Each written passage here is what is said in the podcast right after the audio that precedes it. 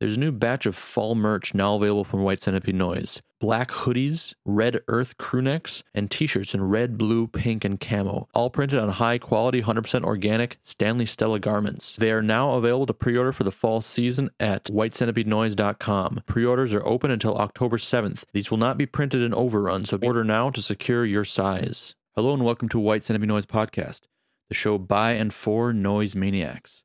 I'm Oscar Brummel, and today my guest will be Manuel Pereira of the label Narcolepsia out of Portugal. Manuel is one of my first international noise contacts and friends. Uh, we've been in touch consistently throughout the last 15 years, had a chance to meet a couple times. It was really great to catch up with him and really hear his thoughts about what he does and why. If you like this show and you love noise, please consider supporting it at patreon.com slash white centipede noise. There are a lot of benefits of doing this. You're not only supporting the show, but you also get access to all sorts of bonus content, discounts, thank you gifts. If you join at the Maniac Circle level, you get access to the White Centipede Noise Discord server. Thanks to John Ingram, Tony Stovic, Dries Bernhardt, DF, and all the others who wish to remain anonymous for being heavy sponsors of White Centipede Noise podcast. Now on to Manuel. All right. Hello, Manuel. Welcome to White Centipede Noise podcast. Thank you for meeting me this morning. Um, so you run the label Narcolepsia out of Portugal. Um, before we get started, can you tell me a little bit about what Narcolepsia is as a label and its origins? Uh, well, it started as my the the the main the original idea was to do since I don't have any project of myself. It has always been like uh, I try to do a personal uh, display of what were my interests in noise at the at the time. So it shows an evolution that is uh, more or less my personal uh, personal evolution. Not really strictly like that because my my listening habits and my uh, listening interest may not be like totally up to what I'm releasing, of course. But that was the idea. I don't really know what when I started. I don't these things uh, happen as as they go, right? I don't, I don't, re- I didn't really have that goal when I started defined, but that is. What was your motivation to start a label in the first place? Because you weren't a musician, and you know you, you, I think, were really one of my first noise contacts.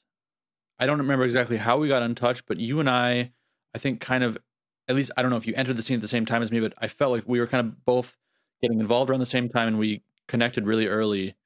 Um, but wh- what were your motivations to start a label at that time? Because you're not a mu- you don't do noise yourself. So, what was it that you made you say, "Okay, I want to release music"? Uh, I think we got in we got in contact with uh, through the Harsh Noise Wall board. Yeah, it was a. I think it was a really cool place. Lots yeah. of great people there that I'm still in touch uh, many years after. Yeah.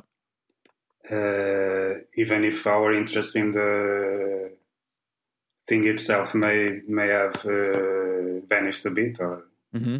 I'm, I'm still I still like good, good Arsenal as well, but that's not the the the main here. Uh, what was uh, the motivation? I I had already been involved in the not in, in noise, but in uh, in black metal. I was involved uh, mainly as a listener and a active listener, let's say, like really spending lots of hours looking for more obscure stuff, trading stuff, buying stuff, and. Uh, that was natural for me to get involved in some way in this new newish thing that I, I was uh, discovering and uh, I was I would not feel uh, fully realized only as a passive consumer. Let's say Mhm. that doesn't exist. I think in this It doesn't exist. uh, in something like this, it's very hard to be a, just a passive consumer. You feel the urge to to get involved in any way. That's true. Yeah, that message board was really great. I mean, that was at also at a time where Harsh Noise Wall had just kind of started to define itself as something different, and a lot of people, a lot of really great artists, and were still on board with it. So you had like a lot of people in there that are known, well known in general, harsh noise. Still today, not doing harsh noise well, but you had a lot of. I won't say any names, but you, a really active place, but but really kind of a still a small focused group. You didn't have as much spamming and like random junk as you had on like the other noise boards. Yeah, yeah, yeah. Whereas I feel like that that genre has maybe developed into something where it's really kind of separate and it, it's it's become something else. But that was a nice moment when it was still, you know, these sort of rules had kind of come out and everyone's like no movement, blah blah blah. But you still had people that were coming to it from a very harsh noise background. Whereas a lot of time, a lot of times harsh harsh noise wall artists now or people who follow it don't really have much interest or experience with harsh noise as a whole genre you know they come i feel straight to this harsh noise wall static thing from somewhere completely different i don't know Yeah, yeah, yeah. I don't follow it anymore at that level. So, but I have that. Uh, it's like a gimmick. Uh, they don't have the background. Back then, you were just uh, approaching harsh noise as long blocks of massive uh, sound. Right. It wasn't like a, an inter. It feels like a joke thing, like like many. meme I don't know. It's uh, back then. It was like yeah. I uh, I wasn't that, and I'm, I'm still not that knowledgeable about like uh, Japanese noise and stuff like that. That it was the first harsh noise that I got in uh, contact with because it it was uh, the well-known names that got uh, a bit out of the. If you were an outsider, those were like Merzbow or whatever right uh, I felt much more uh, identified with that uh, approach. Yeah. But we had like, uh, I don't know, like Taskmaster per night time, stuff like that, that is not uh, harsh noise wall if, by the means, it, by the standards that it got to, to define itself later, but it's like massive noise. yeah And then from then, I got to discover a lot of uh, other good stuff. Yeah, definitely. And so what is the purpose in your opinion of a of an underground label and what should be its goals and responsibilities in your mind?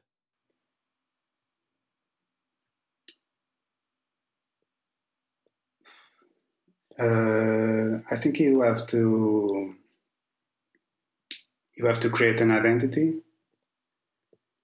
Um, I try to create an identity, and but at the same time, I avoid to impose that. Like I, I try to be as invisible as possible, but my selection, my approach to first of all, my selection of artists, the, the people I deal with, should reflect that identity. And then we have to. There are, I think, these these are like unwritten rules that you have to be underground. Uh, relies on on uh, certain codes that they. I don't really don't know or I don't need to specify much of it. But if you talk to uh, an outsider people, like a regular guy, about some of the stuff, like trading or stuff like that, or sending things at advance and uh, um, trusting people to return stuff, uh, things as simple as that. If, if you talk to a regular guy, will be that will be very alien to him. So I try to as possible as I, as much as I can to to act the way I I learned to do things, and I hopefully I'm I do it in a correct way, honest mm-hmm. way.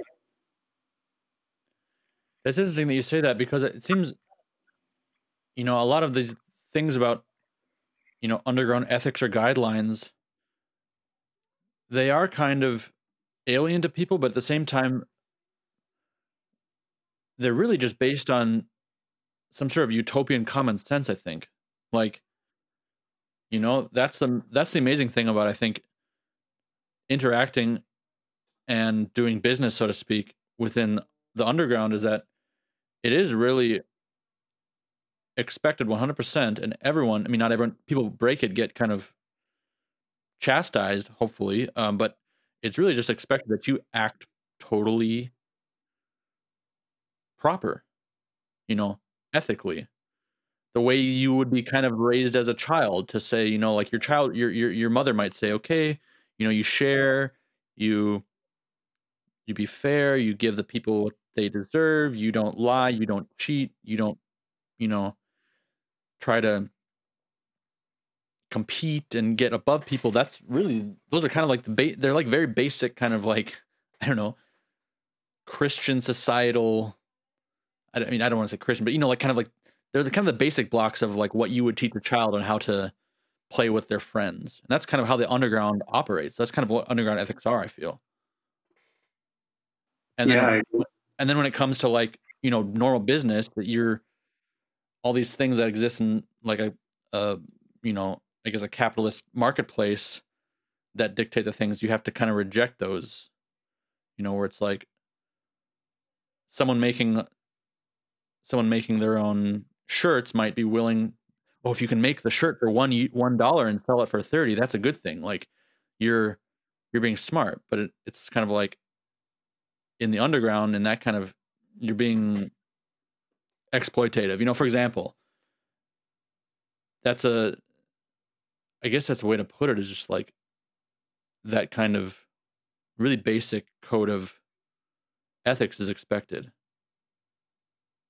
It's kind of like the co- it's kind of like just simple codes of basic decency and and fairness yeah, yeah. and honesty that are like the things that you're expected to follow yeah, in the, the regular world of business, it's quite the opposite. They, they teach you. I had uh, uh, while I was uh, I did a master in publishing studies. That was uh, totally useless for my for my life, other than learning things, which I guess it's enough. Uh, and uh, I had a couple of classes at the business department. It, it was really like totally the opposite of and i was trying to uh, some introduce some topics that are uh, close to our practice and uh, they were like that they don't even uh, know or uh, for them that is not like what are you talking about trading and uh, yeah it's interesting it's crazy. I think that's something that's the that's the most valuable thing I think about underground. Yeah, so. without that, it wouldn't survive this little uh, universe we're immersed in. Yeah, exactly. That's right. Um, what what guides you when you decide what you release? Because you work with a quite diverse um, body of artists over the years. It's you know it's kind of evolved, and you seem like to me you kind of release whatever you want. And you've also b- been ahead of the curve on a lot of popular artists. For example you released like linecraft. I feel a couple years before yeah yeah. 2017 i think 2000 when 17 i don't know yeah yeah much prior to hospital releases or uh, Tesco or right how did you get in touch with Linecraft, for example? This episode of White Centipede Noise podcast is brought to you by Sinkhole Entertainment. Sinkhole Entertainment presents Spate, Dog Mono album, a follow up to 2021's Neuter disc on the Robert Fuchs label. Dog Mono is a poetry of body sonics and binary cognitive diminishment, music brightly colored in its edge and slantwise motion. Misguided ego dissolution joins an attitude of aggrandizement, all along a side street, whilst at times a common structure is rendered unlikely. We cast a shadow on clarity. A phlegmatic album for which harsh is the metaphor through. Digipack CD with booklet. Find it at sinkholeentertainment.bigcartel.com or in a distro near you. This episode of White Centipede Noise Podcast is brought to you by Front Range Noise Fest. Front Range Noise Fest is a three day event taking place in Denver, Colorado, October 28th through the 30th. The weekend hosts local and national acts such as Boar, Many Blessings, Compactor, Scuzz Nun, Maltreatment, Rush Falconer, and more. Single and three day passes can be purchased at frontrangenoise.brownpapertickets.com. How did you get in touch with Linecraft, for example? Uh, I think uh, Aldo from Nil by Mouth had already released the tape. Mm-hmm. I think so. Uh, and I found it very unique. I still find Linecraft one of the most unique uh, artists right now. Um, with its very old school industrial uh, approach, but uh, it's uh, very unique, very personal, and very Japanese, but not. Uh, it is Japanese, but it doesn't follow the.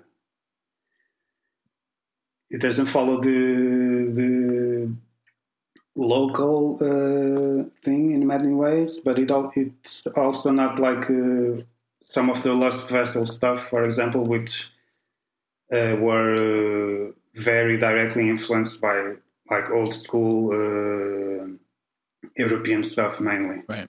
Even if uh, some of the releases are really good, Linecraft it's a thing of its own. I think. I really, I think it was through getting that first tape on uh, Nil by Mouth mm-hmm. and finding it very special. Yeah. And then what's your process for kind of choosing other artists? I mean, you kind of described it's your personal taste, but what other sort of decisions go into deciding which artists you release?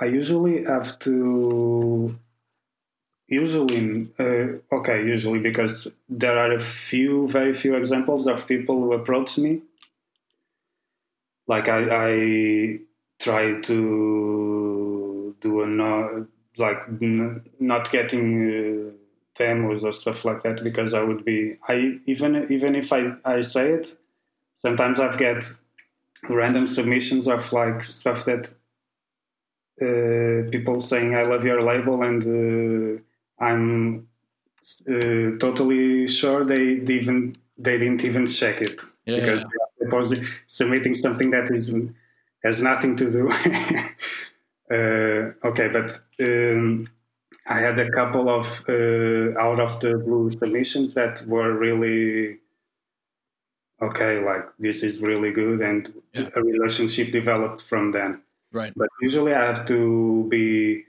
trading with that guy or following it uh, actively in some way, and uh, it comes naturally because yeah. I, have already been, I'm already interested in, in what he's doing uh, and uh, okay, I find uh, if I find it it's the right timing to do it. Also, I try mm-hmm. not to. I try to get a bit of if uh, someone is releasing a lot of stuff in other labels that are good labels as well. I try not okay, maybe a bit later. I try to try to combine that. Like uh, I'm not uh, finding any gems behind the uh, below a stone. Like I follow what what happens. Uh, some of the artists I release are, are more well known. Others are uh, things I, that are really not exposed, and I believe uh, I have. Okay, we're talking about what one of the main things of a label is. I many years after I think I have already the a power to, even if it's uh, in a small scale, to okay, I'm releasing this guy, and I will at least getting him to a few distros around the world. So I will be make make sure he will be listened.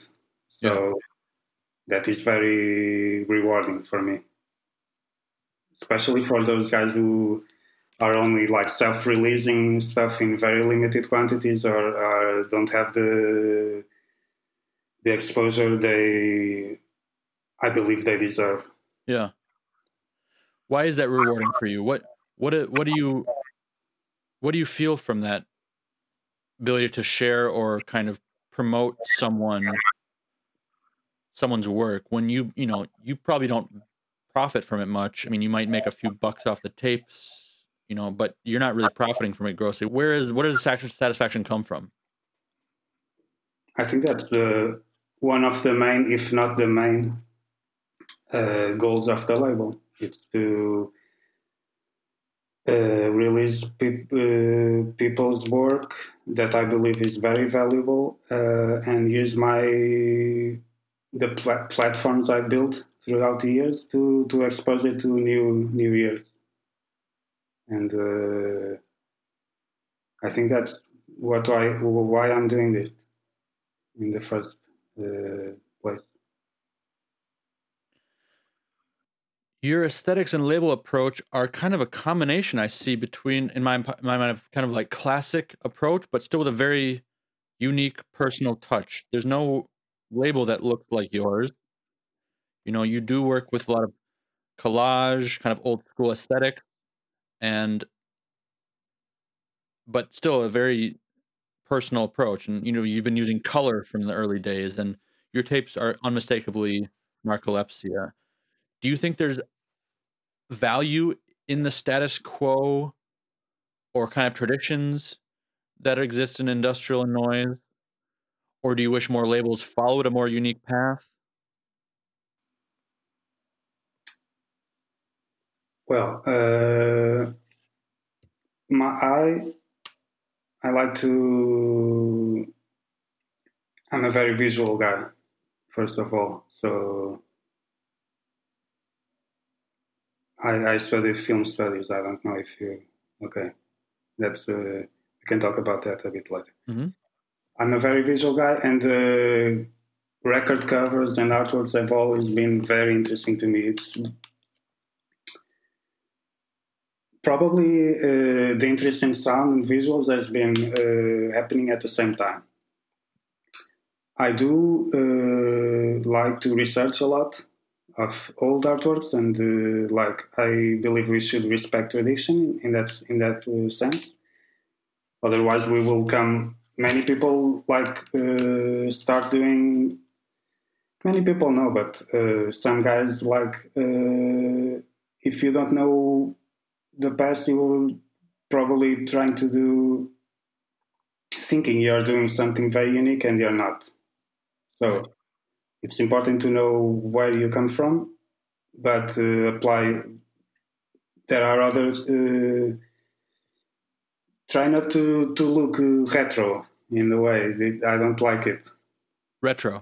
In the way that it's like a gimmick of the yeah. past, like recycling the past with. Uh, you can you can feel it. You can. Uh, you're just like looking at the the aesthetics from the past and like recycling it to a new uh, you're not in, infusing them with your own uh, and it can still be very classic.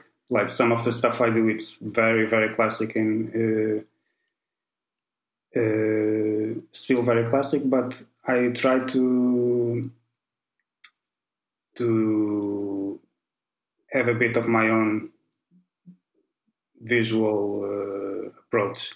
Even though uh, from the uh, last few years on, I get, I have been giving a lot of more liber- freedom to the to the artist to do if I'm familiar with this, with the aesthetics of the artist and I'm I think it will fit in if you if you compare like uh, I was very uh, much more strict back then because sure. I want I'm not sure why I wanted to. I was very interested to create a very firm visual identity, and I'm a bit more uh, relaxed on that right now. But I still believe it uh, it fits in a weird way. Everything a weird puzzle. Yeah, definitely. That's also something I've developed across the identity Uh, the the history of White Centipede Noise. I really at the beginning liked this label aesthetic, and I was really strict about me doing all the artwork. But more and more, I really want I want the release, the artwork to complement the artist. Yeah, yeah, yeah. And it and it also fit with the label, but I really like this idea of it. You know, I want it to look I want it to look like the artist's sound. I want it to to work with their sound. And I don't I'm less into the whole batch label look. You know, where every several tapes because I feel like I feel like the, the the individuality of the artist then gets lost in some sense. Like when five or six tapes come out from a label and they all have very very similar design and layout, I think in some sense I I blur over what each artist is doing individually, and I, yeah. narcolepsia uh, even even with your releases that have a very consistent aesthetic, I think that you seem to really approach each one quite individually with Yeah, the artwork and the collage. I don't like to.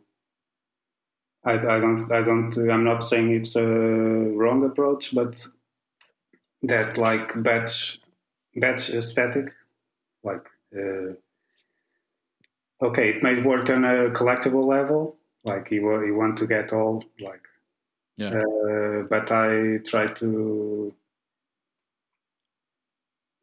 I, I talk to the artist. I. I'm. I also. I'm not imposing my. I may. I'm not imposing my perception of my visual perception of what the sound is, but I'm. It, it it's also it's always on communication with the artist. But yeah, I try to. It it should be narcolepsy, and it should should also be very much the artist himself. Yeah, absolutely. I remember working with you on the Wince tape that you did, and you you found the perfect image, I think. Yeah. yeah. Um, what what are your thoughts on the current noise scene? That's a really open-ended question, but but you know, like what what what is your assessment of the current situation and how things are communicated, like how things are marketed, the kind of music that's coming out?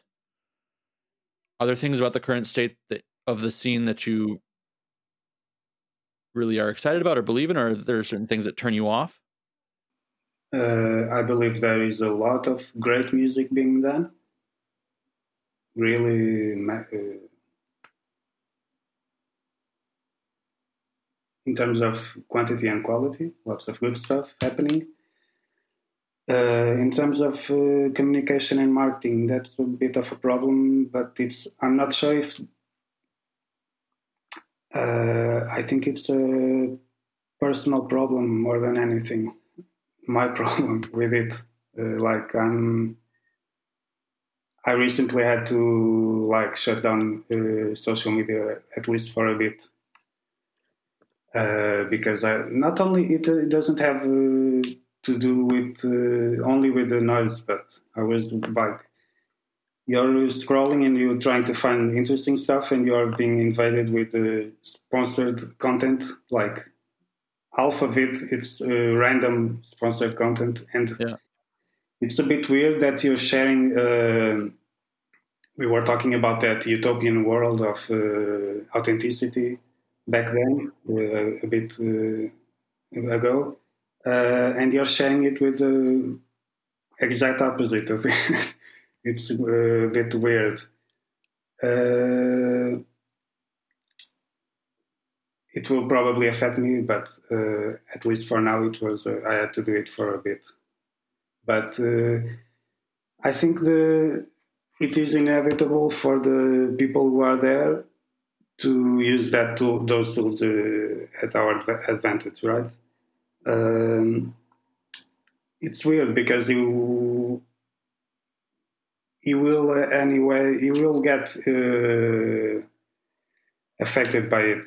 The communication will get affected by that uh, by the rhythm of it by the uh, it affects the, the, your focus your uh, communication like uh,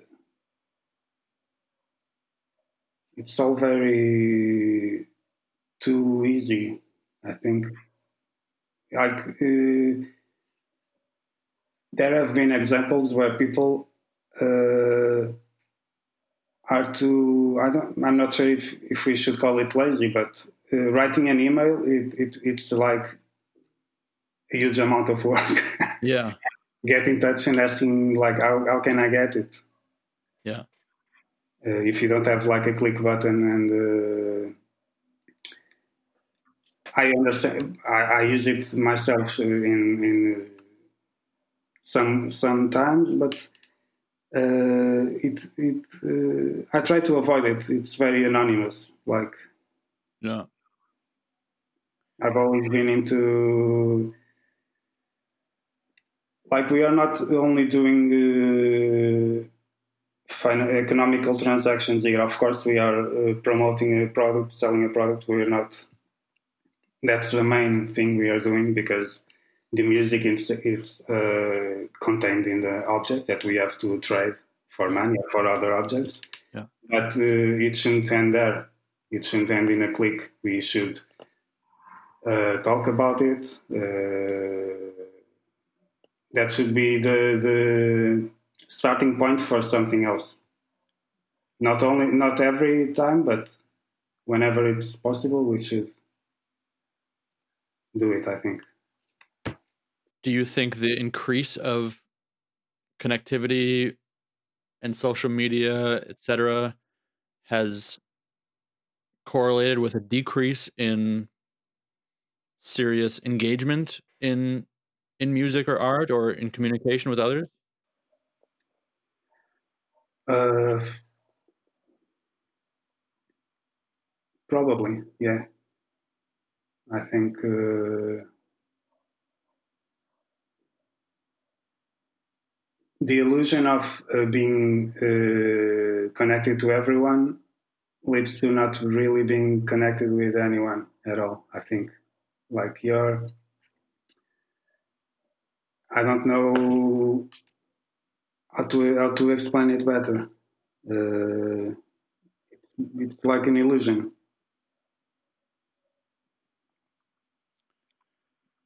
How important for you when you release things is like reception from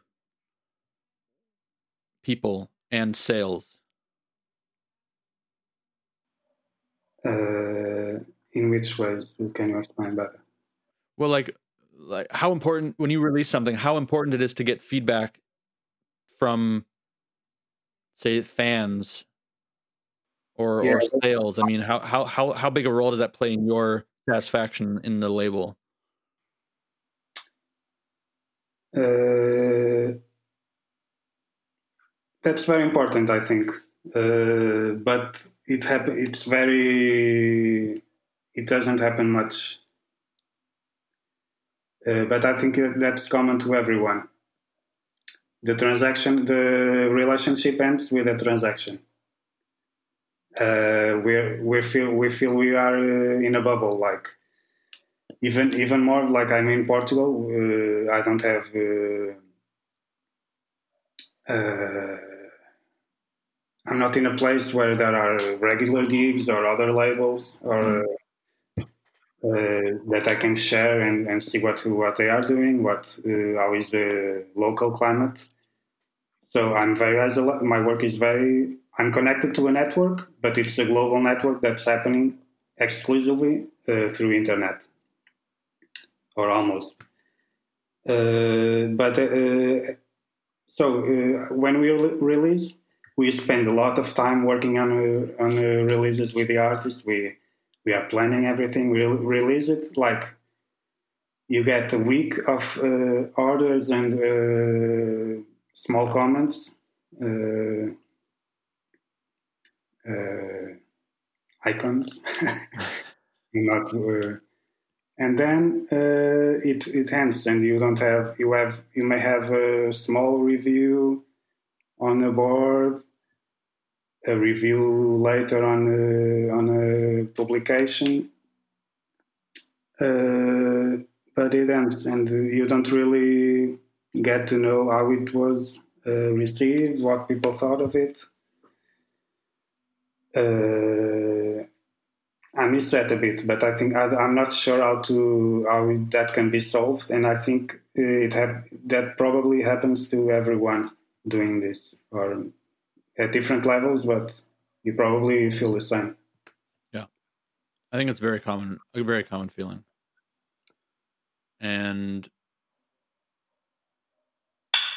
it is a fact that it is like that, and it's also a you know relative to expectations and yeah i noticed that myself. I mean i think it's partially literally happening like relating to logistics and how many people are buying or commenting or whatever it's also partially related to psych- psychological aspect because i'm like you know you put something out there that you really believe in you worked a lot on and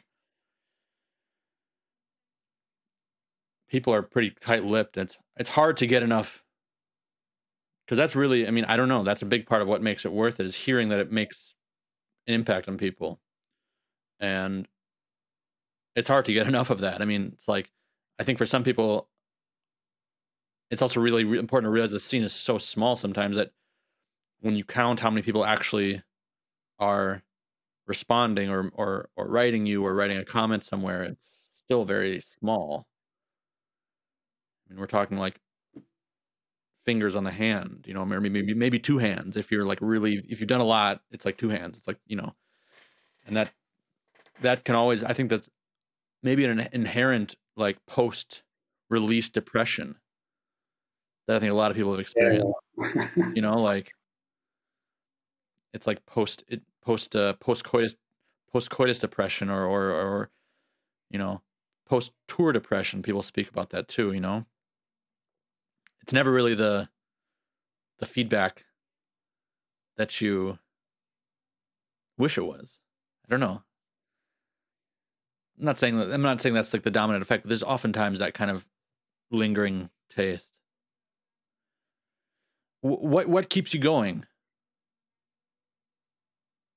Because you've been releasing stuff pretty consistently. In I mean, I I have to commend you because there's been a long period of you've been involved in noise pretty heavily for like 15 years and even in those phases that you know I've kind of talked about where noise really wasn't cool we're lucky right now noise is cool you know noise is cool again and people are buying harsh noise again and people are promoting it and blah blah blah but there have been periods where people were not into it and you were still releasing stuff and carrying on in that period. I mean maybe a little slower like everyone but what what keeps you going through all that?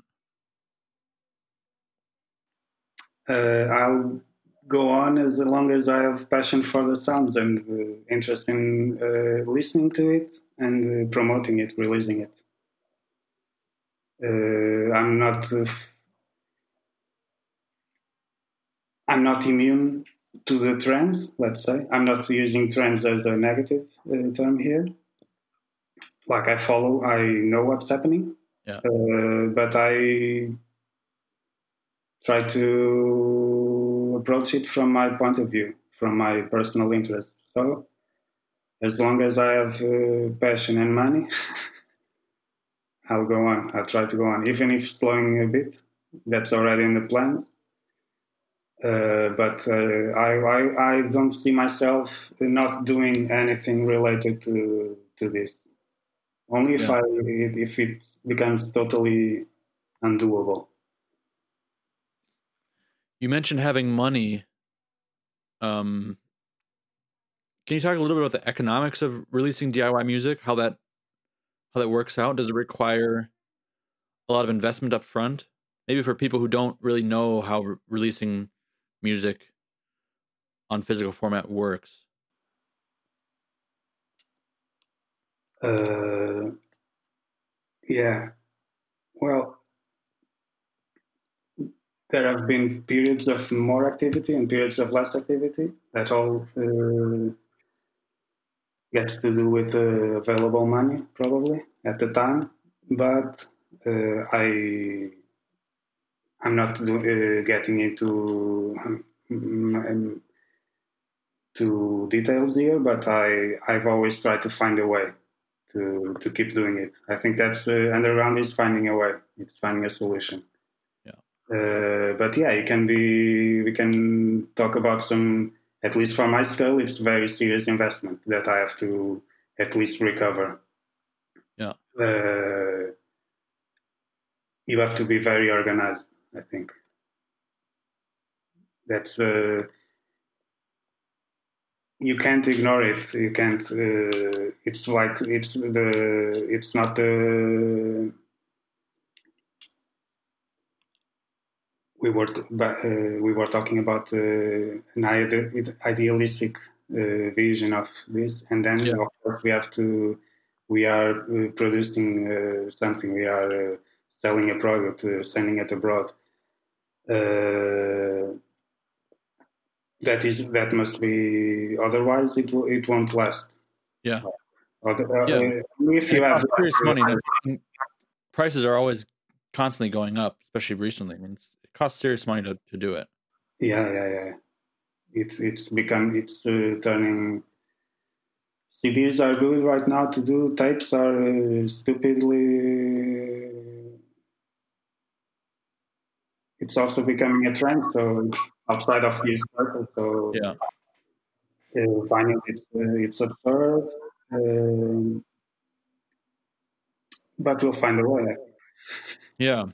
What do you think might be the future of physical formats as things get more expensive and logistics become more difficult?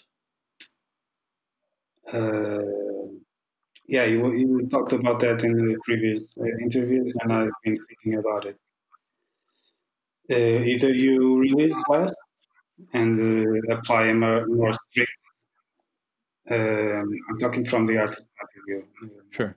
You you apply a, more strict uh, quality control, let's say. Uh,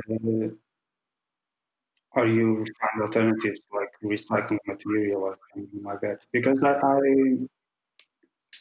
I do like proper albums, but I with noise I also like very much to uh, follow a certain artist.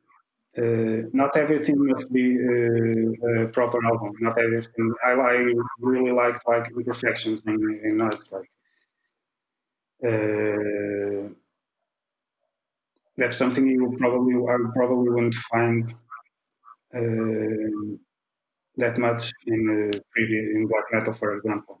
You had rehearsal tapes, which would kind of fill in that fill in the voids between albums. And in noise, you don't you at least while it's still doable financially, you you, mu- you, can, you can have a, a long term career, so to speak, without releasing proper album. Yeah. and I really like that. I like to not everything has to be a, a proper album, but if the, the, the price is increasing that much, uh, I don't know. Either you either you focus on in a way it could, it benefit everyone could benefit from uh, uh, more quality control. Sometimes it's, it's okay, you, but I wouldn't like that to be forced because Yeah. of the external financial uh, conditions or limitations. Uh, Should tapes be much more expensive than they are retail? For example? much more, much more expensive, if they should be. Yeah. Uh, they, we, we, I've been increasing them a bit according to, what costs to produce them. So, but it, it gets to a point like if I'm browsing like uh, uh, I was checking some. Uh, I'm not. It doesn't matter what I what I was saying, but if you're seeing tapes being sold outside of the outside of this uh, context, you see them being sold already for like 12 euros, 15 euros. I'm not sure Yeah. if that's doable.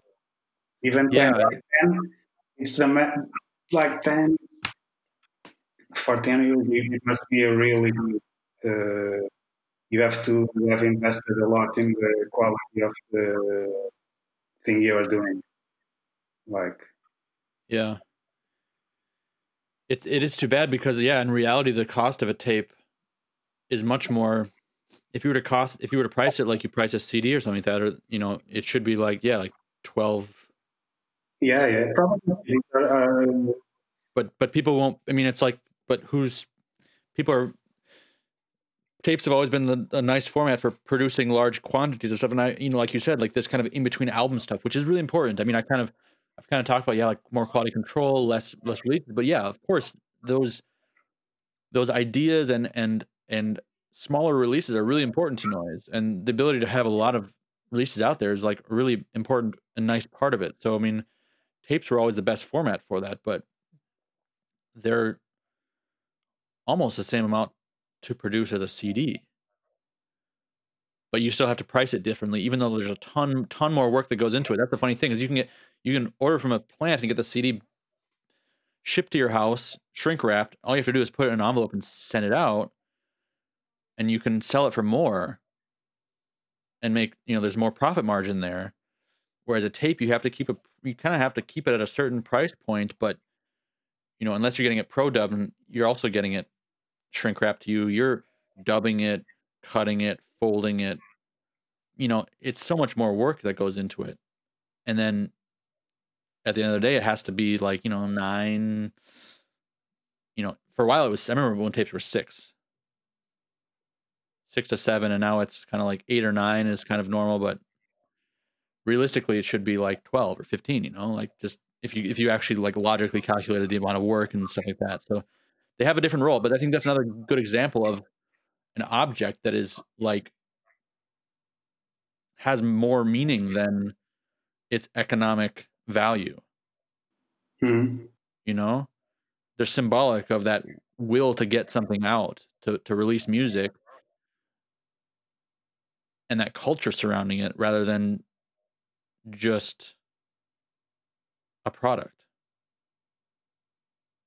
Yeah, yeah, of course. It it, it shouldn't be uh, only limited to to being a product. It must realistically it's a product, but it's more than that. But the problem probably is that uh, CDs are priced higher than they should. it's not the opposite. maybe. Sorry, say it again. CDs are probably priced higher than they should, according to the, the, the producing cost nowadays. So but how, how are you reducing it? You are not reducing it alone. People have expectations that CD should be between 11 and 13, let's say. Uh, that's what, if you're selling it for, it's hard to, to change it alone, but it's not only tapes that should be a bit higher price, but CDs probably should be, we should price it according to the, how it costs to produce. But it's difficult because you have expectations that come from a time when tapes were super cheap. Even seven, seven inches was a very underground format. Nowadays, it's undoable. It's like it's impossible. You do you, and are really. It's really, really sad because, especially for noise, seven inches I think are real good. It's a re- I love the format and like it's a small for arsenals it's it or power electronics you can create like Yeah, definitely. But it's totally yeah. I mean, it's just, yeah, it's, it's very interesting how the the simple economics of industries outside of our what we do dictates so much about how things get done. Like you know the cost of rubber the cost of whatever the cost of fuel dictate whether or not a seven inch costs nine dollars to make or you know three. And you know at the end of the day what we should be i mean at the end of the day there should be more idea it would be great if there were more money there to be spent on the artist you know which I think is one one interesting. Someone brought up an interesting point about Bandcamp. I think on the Scream and Writhe forum, I think it was, it was Bill from Housepig. He mentioned like he likes supporting, he likes buying stuff on Bandcamp these days because of course, Bandcamp takes their cut, but then the money he's spending on a release is going mostly into the artist's pocket. When you buy a tape, that money, hardly any of that is going to the artist, who, the person who created its pocket, or the label even. Most of that money is going into the pressing plant, you know, all the material costs and things like that to make it. And then, you know, the creator, the ideas, the, the artist behind it, there's really not, that's not being paid with the money. The money's going into the the materials, literally the materials. So I think that's an interesting that's an interesting case to make for kind of more digital or or whatever formats or or you know that you, the creator the the idea is actually able to reap some of the material benefits from it. Yeah. You know? the price is just going up and up and up, and we're just kind of keeping our we're just kind of keeping the margin lower and lower and lower and lower. So we can pay the the seven inch, for example, like the the seven inches I've released on White Centipede Noise were like priced at cost basically, just because I had to because they're so expensive because they were cool, they're important things to make, but that's just that just makes no sense, you know. That every person who spends ten dollars on it or whatever, twelve dollars on it, they're just giving it to the pressing plant.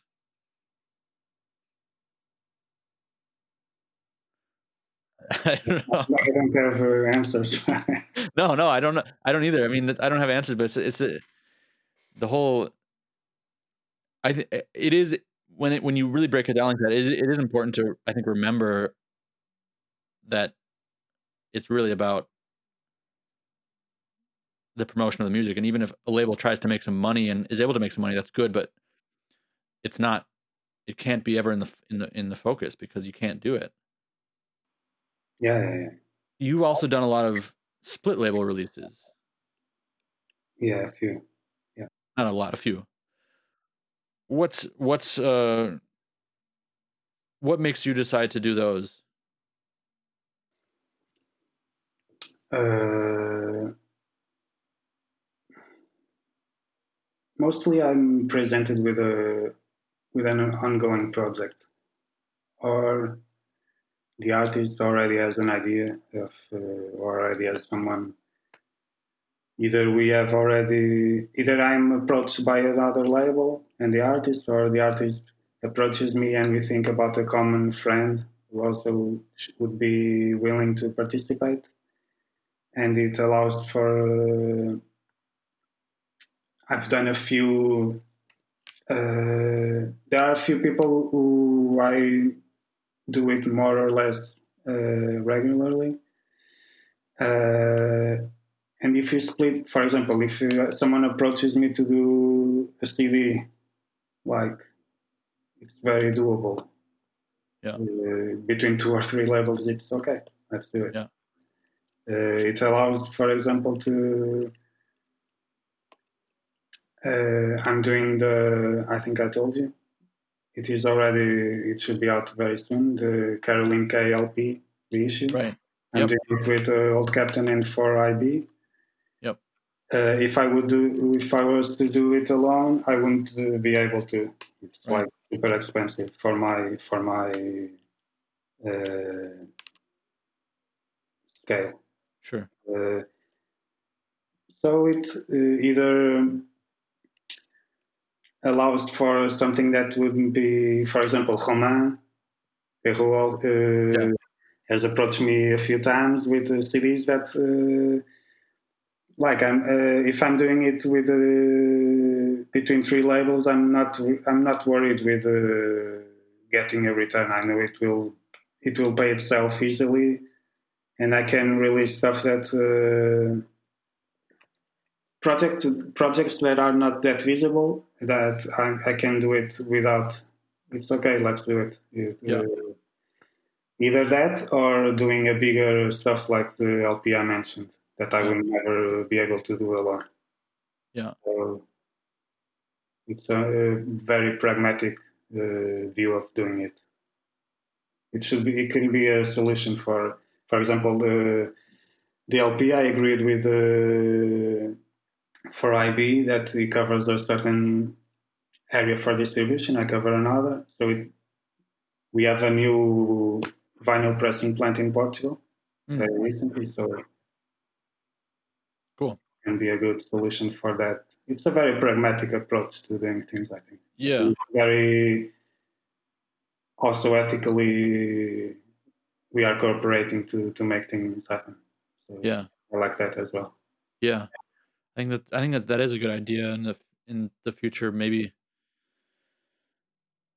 also that you know I think U.S. and European label splits is a very good idea, and will will be probably more into the future, just in terms of um, shipping costs. You know, it's, I think that that is one solution that people are already using, but probably will become more more important in the near future. Um, why do you think some labels remain underrated or underappreciated, where others get a lot of hype and attention, like very quickly? Uh, there are some dynamics that I think you want, you don't control. Others, it has to do probably with uh, the way you promote yourself, the small network you're inserted in, the willing to do that kind of promotion. Uh, but mostly, I think it's. I think that, that those are the topics. You are you have to nowadays. You have to to play with the tools you have available if you know how to do it, probably it will be easier to get that uh, immediate recognition. Uh, if you're not doing it, it will be difficult. It also has to do with, uh, but I think it also has to a lot to do with external things you don't. I don't know. You mentioned though not not willing to be do, to be doing it. What what's there that one might not want to do or be willing to do that others might be willing to do? Uh,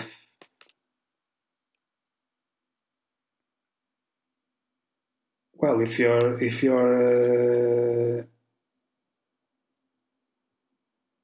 social media, for example, if you're willing to use it, I can't even I don't even know how to use it in a very effective way, even if I was still there. Imagine that uh, all the promotion goes to every label the trend with promoting labels was like tic- uh, funny TikTok videos. it could happen. Yeah. Uh, if you were willing to do it, you would probably get access to the young people habit of uh, getting a laugh with uh, TikTok videos. If you are not doing it, you are excluding yourself from it right away. That's an extreme example, but uh, if you're uh, uh, if you're willing to use the, some of the platforms available and know how to use it, it will be easier to get that uh, like instant uh, visibility. Uh, it has to do with uh, it. It's not only that, but you you will probably have to affect uh, what you are releasing. If you're following the trends,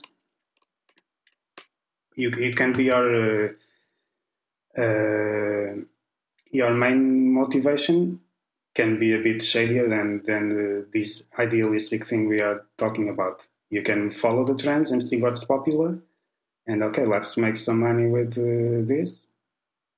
I'm not saying uh, it's only that, uh, everyone follows what what's going on. But you can, I think it's not that uh, difficult to adapt yourself to a practice that allows you to uh, get that uh, very immediate recognition.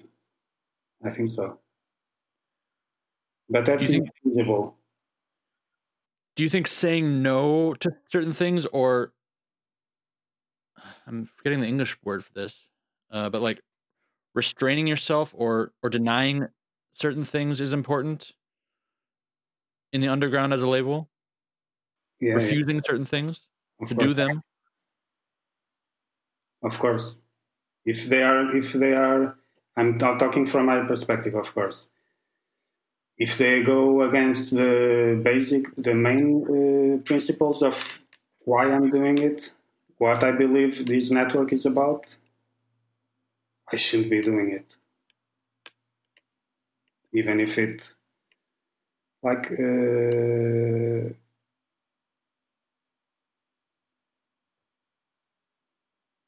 I shouldn't be doing it. I wouldn't be doing it. Yeah.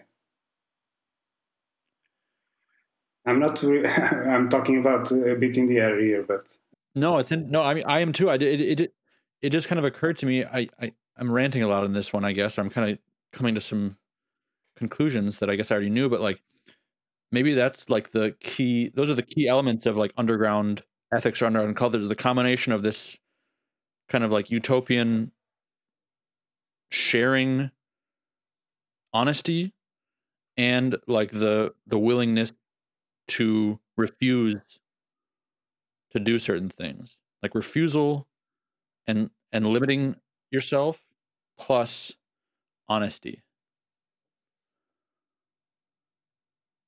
That's maybe i don't know.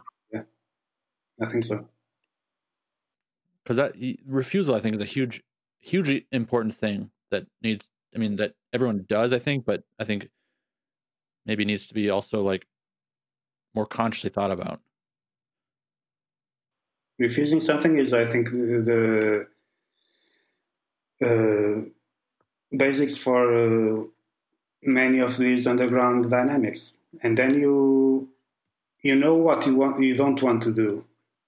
Then you will have to think uh, in common about what you want to do how to do it in a different way is at a very remote uh, by finding the essence of what you're doing.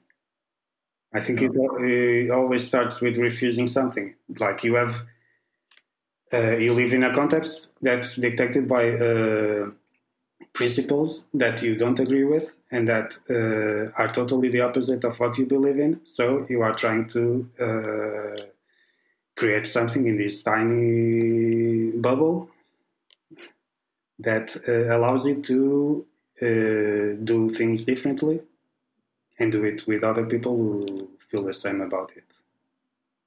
I think that's yeah. an important uh, first step that should dictate that you should always have that in mind. Should a label be strategic? Uh, depends on how you're using the term. Every level has to be strategic unless you have like a big bag of money that you can uh, put in a black hole. In that sense, you have to apply a strategy to what you want to do and how to get there. If you're doing it purely out of uh, financial gains over uh, current trends or something like that, that kind of shadier strategy. I'm not doing. I'm not saying what every, anyone can do or not, but I'm not. I don't find it uh, very underground. I think, but uh, I'm not sure what, uh, in which way you were using the term. I don't know. It just, it just generally. I think that's. I mean, I think of course, strategy is important for everything you do in life. I mean, you have to think of some sort of strategy, but I think that's also, yeah, I think that's also an, an, an a noble trait. Sometimes is like going against strategy. You know, doing a release that is maybe against strategic goals, like putting something. And I, I mean, putting something out that's like, okay, this isn't popular no one knows what this is. It's going to cost me a lot of money. I probably won't make it back. But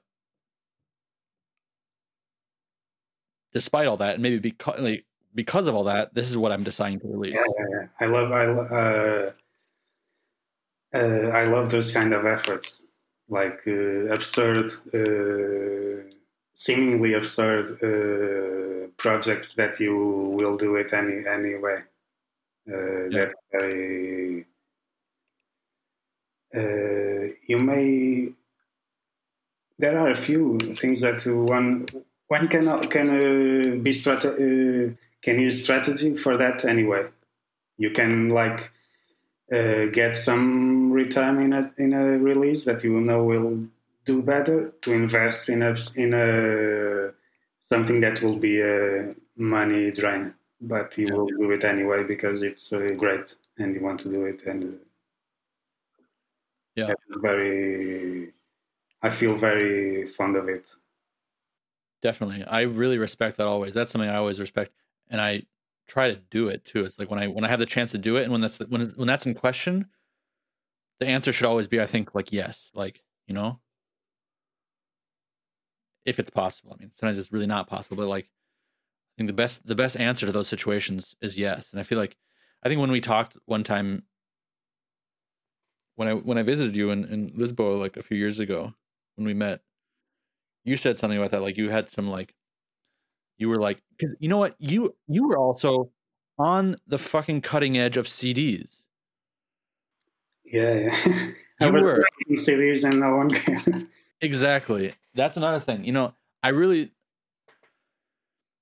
I really, am I mean, I'm trying to really just commend you as a label because I really respect how you've done things throughout the years, and I really respect that you have done it that way. And I've always felt like stayed really true to that ethos. And you've been releasing CDs five years before they got popular. And I remember when I met you, you were like, "Yeah, I'm doing another CD. It's uh, you know, CDs sell terribly, no one buys them, but um, I believe in it, and it's uh, it's cool shit, and I'm I'm doing it." And a couple years later, CDs just took off, and everyone's like, "The CD's back, the CD's back," and everyone's writing to do CDs. But you know, you've been on that, and you've been holding it down, and and and, and committed to that. I think just committing to that that pro- that project is really really respectable. And you know networking and getting your stuff out there to people you, you know you you get yourself out to distros and that's really important i think people underestimate the importance of that too is just spreading releases out and getting them into places where people can buy them and like actually distributing them not just selling them but Yeah, yeah, yeah. yeah. distributing them getting them out to places where they can be found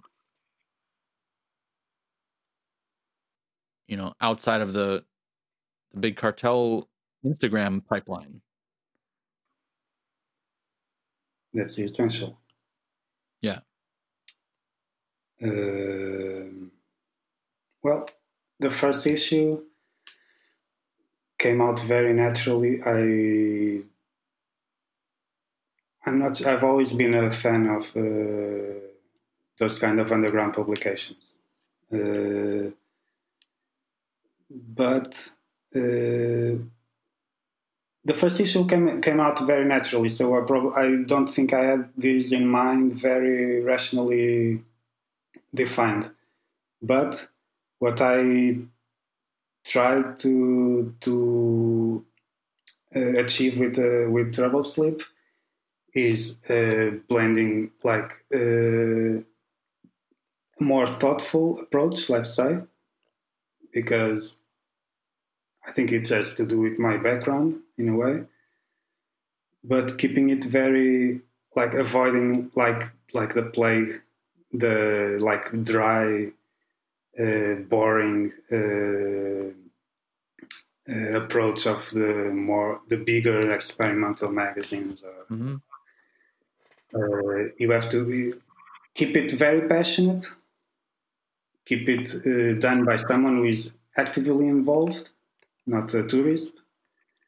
but uh, give it more thought. Uh, I try to. I always, I've always enjoyed, like I love, I still get uh, lots of early metal magazines that I really like. They are really passionate, but sometimes uh, I like to get. Uh, I would like to get a bit deeper as a reader. So I try to combine the, those two. and the artists I covered back in the first issue was were people who were were I was uh, I was already dealing with. Um, and then it evolved, and it got to. Uh, it already was like that on the first, and then it uh, evolved. I kept that that same format, which was uh, no reviews because I'm terrible at writing them, and there are people who do it much better. Uh, and then mostly it's uh, like harsh noise or power electronics or industrial artists I'm dealing with in a way. Then you have uh, I interviewed a couple of labels, a couple of zine makers, and uh, always uh, an artist that is not directly uh, linked to noise, but has to do with, uh, let's say, noise culture. I had Surizaki Kiyotaka, I had Mike Diana, I had. Uh, you had Mike Diana? Yeah. I had Jukka Sikala. Yep. Uh, that's also very important. Like uh, the noise culture thing, like the at least for me. Uh, yeah. But yeah, at f- the first issue was came out very spontaneously. I don't know. I don't really know. I for me it was I I, I didn't I haven't given it uh, much thought. Like I'm doing a label and I'm doing a zine. It came out like one year of uh, doing a zine. I think the label starting the label. Yeah, right. I remember. I've always been a fan of the reading and writing about uh, reading even more than uh, like uh, starting that discussion, that reflection of not only listening but reflect about what you're listening. I think Troubled Sleep is such a good zine, and you know, not read about read read enough and I think not spoken about enough, but I think has some of the most thoughtful interview questions, but still with a really gutter artists. But I'm all I mean, when I started the podcast, I don't know if I'd do a good job with it, but I still go to your magazine to try to help me with formulation of questions where what are what are important things to ask about because I've always thought without even trying too hard you just ask the, you just ask really poignant questions. And that's that's what's missing. I think that's what that's what i think i love to hear more about in noise hearing people talk about actually the ideas behind what they're trying to do or really kind of go in depth about what, what's going on. And um, yeah so i i think that's a such a good magazine. Um i i, I want to ask you something though that you kind of as a tangent. Um you mentioned you like having artists that kind of relate to noise culture. What is noise culture to you? How would you define that? Noise culture, uh, I'm using that term. It's not very, may not be that correct, but uh, when I got attracted into noise in a broader, I'm not speaking about harsh noise, like the noise thing. Uh, and that is very visible in the visuals I do. I've always been interested in like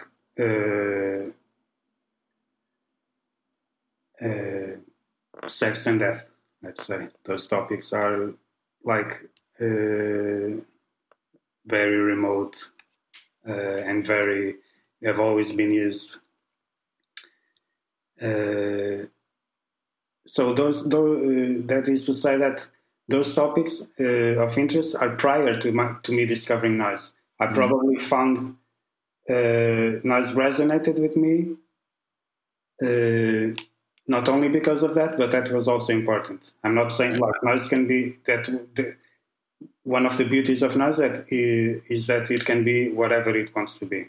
But when I discovered it, it was probably uh, through being already interested in some of the extreme uh, margins of uh, culture from books to film to whatever.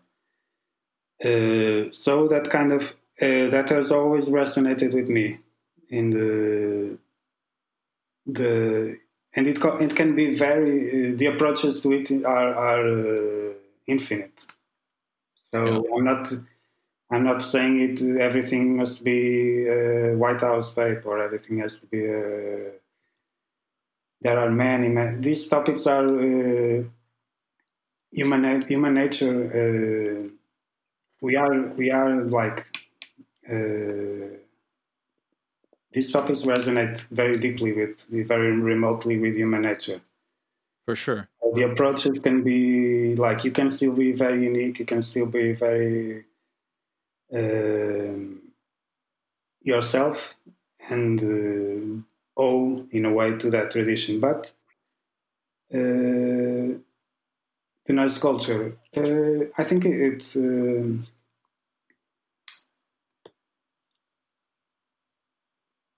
it's difficult to, to think of it nowadays because uh,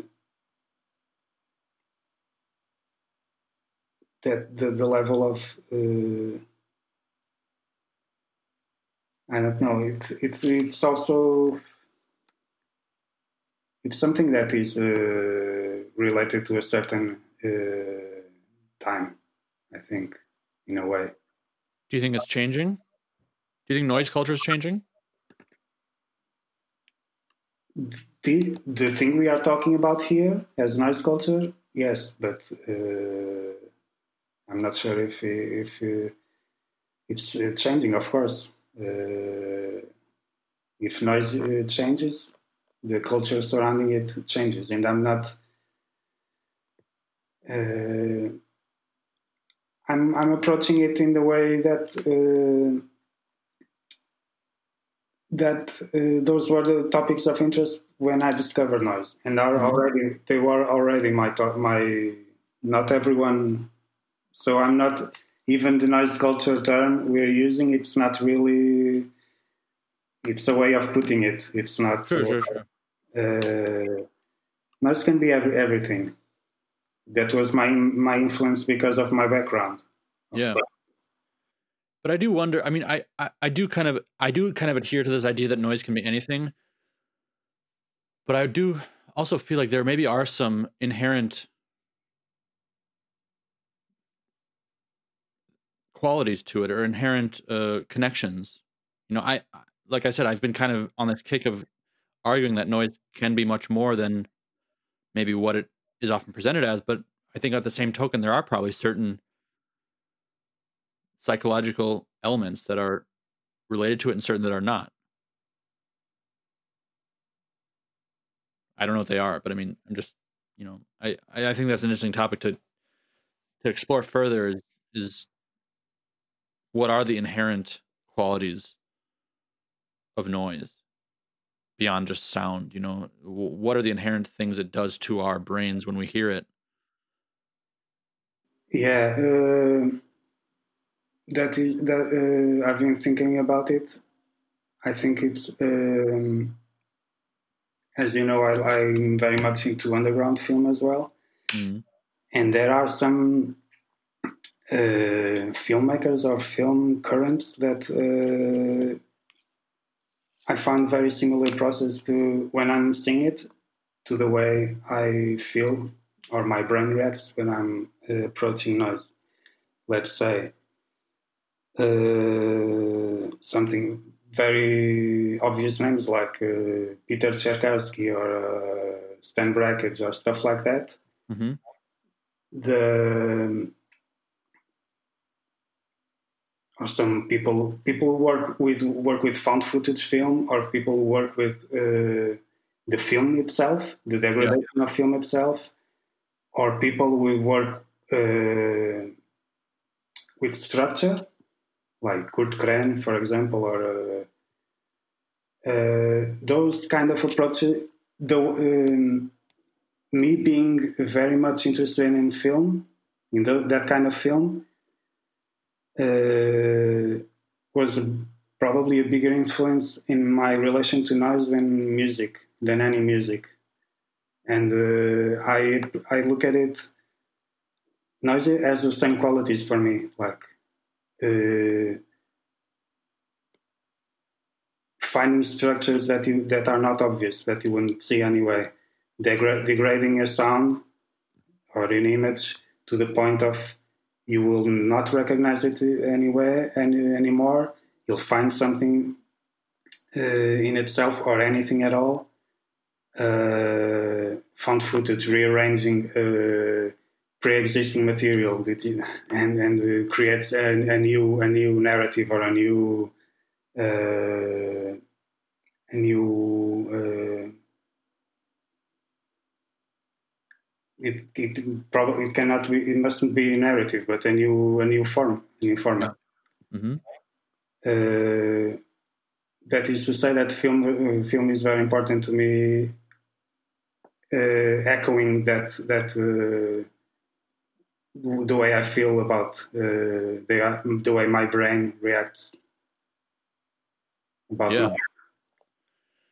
What what is your background in film before getting into noise? I mean, you mentioned that you have some background in film studies, and I know you've recommended lots of films to me. You know, I know, you, I know you're a big film, but what is your actual background in that in that world? My background in what? In the film world, are you just a, a fan, uh, someone who's who's who's taken on? Have you studied it? I studied. I have a degree in film studies, mm-hmm. another useless uh, degree. uh, but uh, so my degree is in film studies. It's not doing film. It's like mm-hmm. Uh, I've I've written about uh, film. I still do in local um, specialized, very, very tiny publications. I've done while I was in Coimbra. I've done a lot of uh, programming, uh, like in abandoned movie theaters. Like the very, it was a very active period and very rewarding period. But so my background is uh, I do have a degree in it, but my interest comes back from before that, and it still goes on. Like I don't go. Uh, I I don't go to to music gigs, but I I go every week. I go to Cinematheque, for example. Like my main is probably I don't go to gigs because I don't uh, find anything of interest. But no. like the the film has always been there. The interest in underground film. Do you think there's potential for more combination of cinema and noise?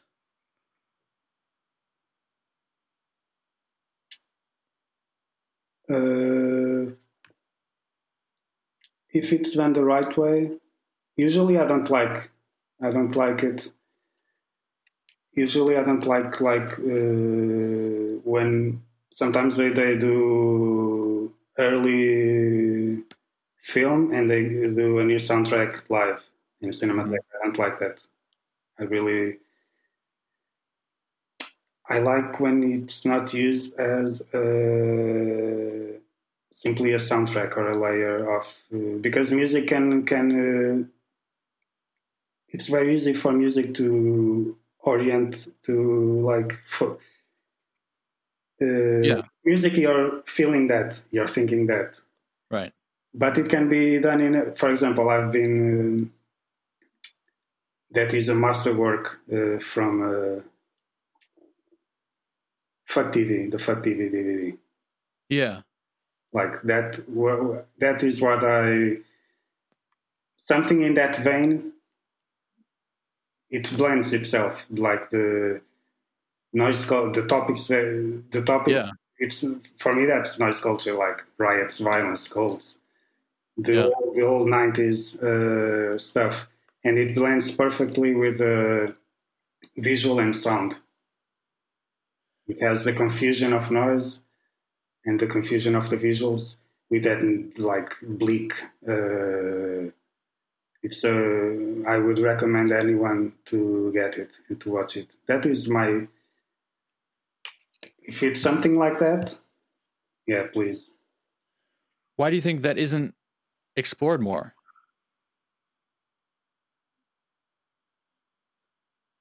This this I mean just I, I see what you're saying for sure about the a, a film with a with a music score, but I'm just saying the combination of these forms of sound and image, very basically, is I feel maybe under. It's not it's not seen so often. Why do you think that might be? I don't know. It's easier to do now, and it, it was done uh, very naive sometimes, very primitive sometimes. In the nineties, you have you have the uh, I'm thinking about the Macrocephalus uh, Compost, the Old Europa Cafe VHS uh, mm-hmm. series, which has like um, that kind of videos, for example. And uh, it was uh, more difficult to do it back then, and they are some of the results are interesting. Nowadays, it's much easier to do. Yeah, it should be more explored. Could be could be at least could be a, an option. I don't know why it's not. I'm not sure. Yeah, I mean it's interesting because there are so many legendary VHS and even DVDs in industrial noise culture, which I mean a lot of times it's just concert documentation or something like that, but it does extend into video art and sound art, you know, blended with video art. And at least from my impression, that's kind of dropped off now that there's the internet where you could actually sh- disseminate and share that very easily. There's technology which could make that very easy to do, but I haven't. I'm not aware of much of that happening. I don't know either. Uh, Jukka Sikala, for example, has some stuff that could uh, could fit. And Andy Boles and Roman yeah, made something as well. I mean, the, it, it, exists. I'm not saying it doesn't. It exists. It exists. But it's it's, it's definitely. I think it's a very interesting thing. And you know, Sam Sam McKinlay has uh, you know, choreographed one of his pieces and shot it. You know, there there there are examples out there for sure, but it's yeah, I think it's something to be interesting to see more of. Yeah, I agree. Um, you also have a certain interest in like noisecore and extreme metal. Yeah, yeah. Particularly from South America, right? Mm-hmm. Can you talk a little bit about that? Yeah. Uh, noisecore and South American black death metal. Uh, South America, the kind of stuff I like, it's so extreme that it's almost like noisecore. So, but um, noisecore for me, it's like the. I was never that much into punk because I thought like the premises of punk really really didn't um,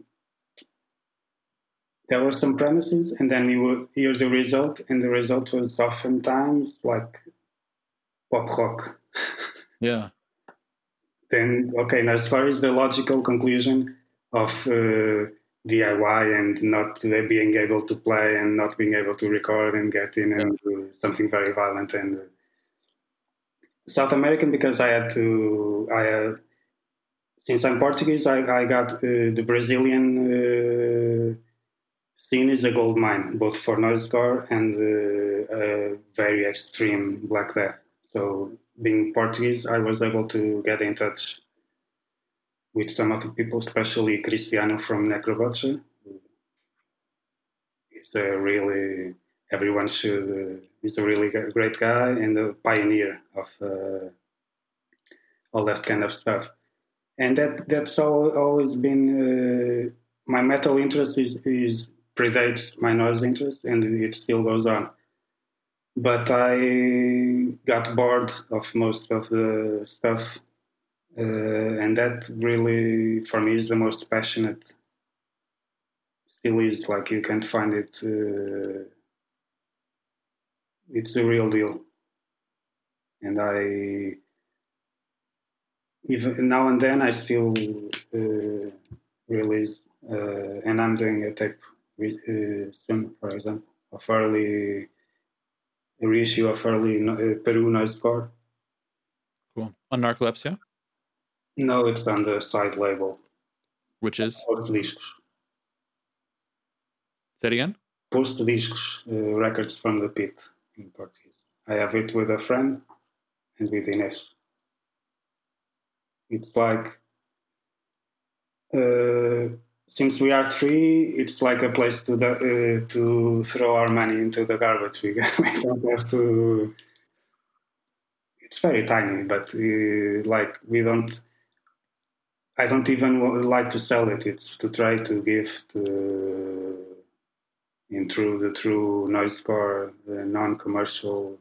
It's a funny thing to do to clean my mind a bit after, uh, like I'm for uh, Narcolepsia is a di- very different approach and much more demanding. And then I release a noise core now and then to clean my mind.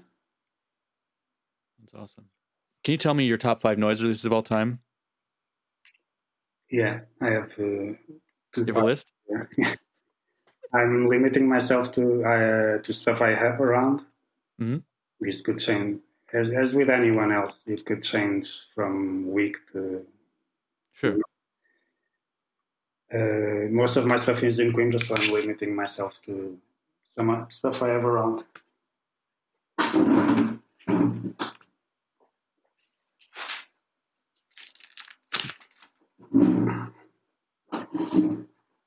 So we were talking about noise core. I will have I will have to include one. Great. Atrofia cerebral, matança extrema. Score from Peru, which got recently reissued on Fuck Off and Die Records on LP. Cool. My favorite uh, noise core, probably my favorite noise core of all time.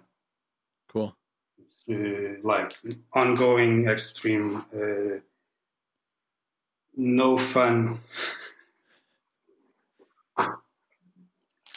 this is a record i like very much if you vagina dentata if you like the record itself the, the, the sound itself if you exclude it from the context it's uh, but you have to approach it with uh, like the whole packaging the whole uh, legendary thing surrounding it. And it can be like it's very disturbing record. I really like it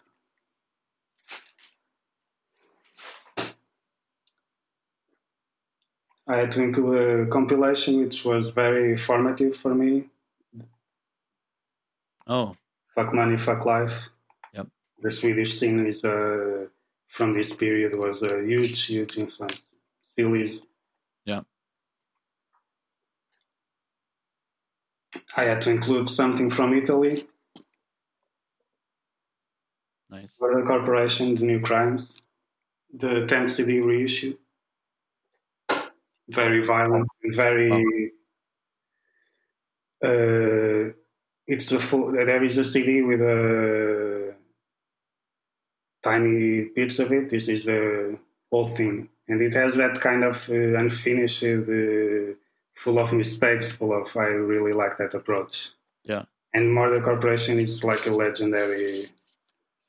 I like lots of Italian stuff, but Murder Corporation has always been very enigmatic for me. And I'm inclu- I'm I've been listening to this a lot. I'm not well versed in Merzbow at all or Japanese noise, Mhm. but I'm listening to a lot. Too. Oh yeah, yeah. it's my like this is my kind of. I'm not that that much into '90s style. It's very good, but it's not my. This is like the loop thing. The this is That's earlier, right? That's like like early '90s or late '80s, wasn't it? This is, uh, I think it's from the 80s, the collection Yeah. from the 80s. Yeah. Yeah. Nice. Okay. Five top. That was five of all time. That's great. Um, what about five releases of the past year? Not sure if it's from the past year, but recent stuff. The Oh, yeah. tape on that band, Oshu is like, I worship. It's the best. That's super good. That's so good. Uh, and it's a, even if I, I enjoy the, the previous stuff as much as anything else. I think it's a bit more going to the roots of it more. Uh, but everything uh, love does, like I worship. Have you heard the new one that's coming out as a 12 inch soon? I know about it. Yeah, I must get it, of course. Also very good. Uh, Atif, Nat- Atif Natar. This is. Oh yeah. Uh, Yeah. I'm not sure if it got a wider circulation. I think I got it as a kind of uh, in a trade with Remy. Yeah. Yeah. Uh, I like. I'm showing it because I, I really like this private. Uh, it is an essential part of noise as well, like private stuff and uh, stuff you're doing especially for someone. Like with, uh, this is the real deal.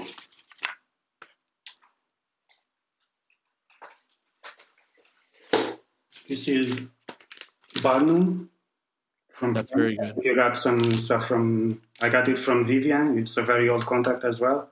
Yep. I've done many uh, noise core uh, releases with him on Underground Pollution, and uh, I really like I really like Vivian and what he does, and the, this is very good. And It's really good. I have that. very underappreciated stuff. Francis sure. Has a lot of good stuff right now. Most more people should be listening to it. This is a very beautiful edition of uh, Peter Tscherkassky soundtracks. It's a double Mm. LP and seven inch with a booklet. And Wow. since we're talking about film and how it influences me, Wow.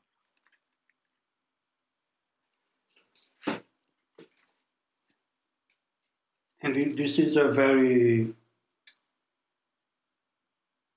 i was very into this record uh, andreas hirsch row Oh.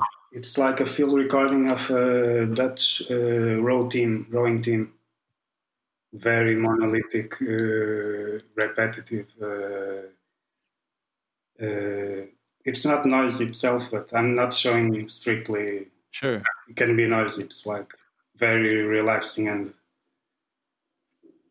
very, it's a great, great record if you're into that kind of stuff. That's very interesting. I think that's it. That's five. So what's what's coming up on Narcolepsia? What are you working on now? I have lots of stuff going uh, coming out soon. I have the tape batch you're doing.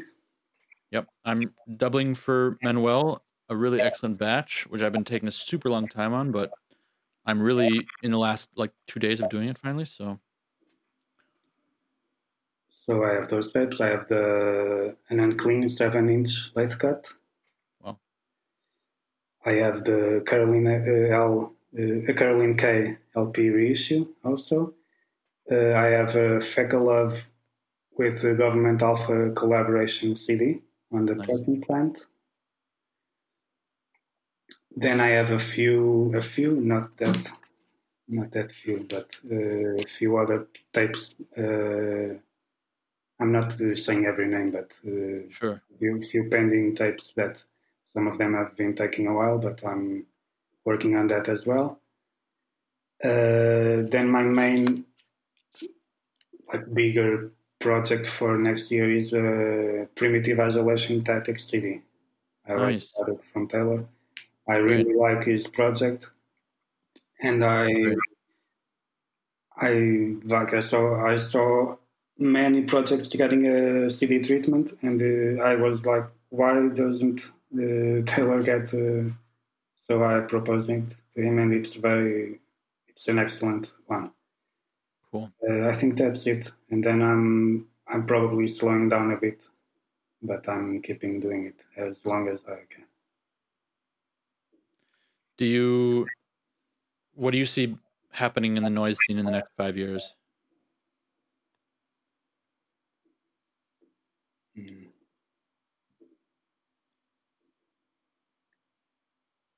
I'm not sure I can predict it. I think it will. I'm not sure I can predict it. Uh, probably. with an increase in production cost, something will happen. So either uh, doing less and uh, uh, trying to focus more on uh, proper albums or proper uh, focus on a, more of a quality control or using recycled materials to overcome that. In terms of the relationships and the, the, the networks, I don't know because we are, you are uh, I'm not sure if uh, there will be another platform coming or whatever. So shipping cost is also a problem, uh, but there can be solutions in like sharing uh, regional distribution and stuff like that. I'm not really sure. Do you think the state of the world and the events of the world has a direct influence on the kind of noise or art that's produced? Do you think the state of the world or world events have a significant influence on the type of noise that is produced, or the art generally that that, is, that comes out of this time? Mm, not sure. I don't think so. It affects more of a in a more practical way, in terms of I think the what it. Uh, these dynamics will be conditioned by external factors in terms of uh, manufacturing and distribution. But I'm not sure it will affect uh, that much uh, uh, the content itself. I'm not sure. I, I don't think so. You're probably right. Or at least you wouldn't be able to see it, at least in noise. It would be pretty invisible. Yeah. Like an invisible shift, I think. Might see it in pop music or something. I don't know. Okay, Manuel. Well, thank you for talking with me. Thank you and me. Telling me more about narcolepsia and uh, Love your label. Keep it up. Thank you. Support narcolepsia. Um, it'll be at White Centipede Noise always, and uh, get it from the man himself. You require an email, right? You don't have really a, a, an ordering site, right? No, I have a WordPress, very simple with uh, what yeah. available. But write me. Yeah, I prefer to get get in touch. Yeah, even if you don't want to order, get in touch to whatever you want. Yeah. Okay. Cool. All right. Well, I appreciate it and take care and talk later. Thank you. Bye. Thank you for tuning into White Centipede Noise. That was Manuel Pereira of Narcolepsia. If you're listening to this and not yet supporting, head over to patreon.com slash white centipede noise. If you want to start at just three euros a month, you get invited to the monthly White Centipede Noise video party, which is a mix of Patreon supporters and previous guests on the podcast and White Centipede Noise alumni. For five euros a month, you get access to WCN TV content, which is bonus episodes. I do follow up episodes with certain guests, and I'll be doing more. That's WCN TV content, Noise on the Run, album reviews, and much more to come. If you support at 10 euros a month, that's called the Maniac Circle. You get access to the WCN Discord server, access to premium WCN TV content, and this month, to mark the one year anniversary of the podcast, which is coming up very soon, I'm giving away an exclusive t shirt to all Maniac Circle supporters. If you wish to take it to the next level and really show strong support, you can become a heavy sponsor. If you sign up for one year support as a heavy sponsor, you get an exclusive White Centipede Noise Maniac Circle bomber jacket. These gifts are being offered until October 7th, so be sure to sign up by then to receive them. They're being printed to order, will not be overprinted. So be sure to act now if you want to receive those gifts.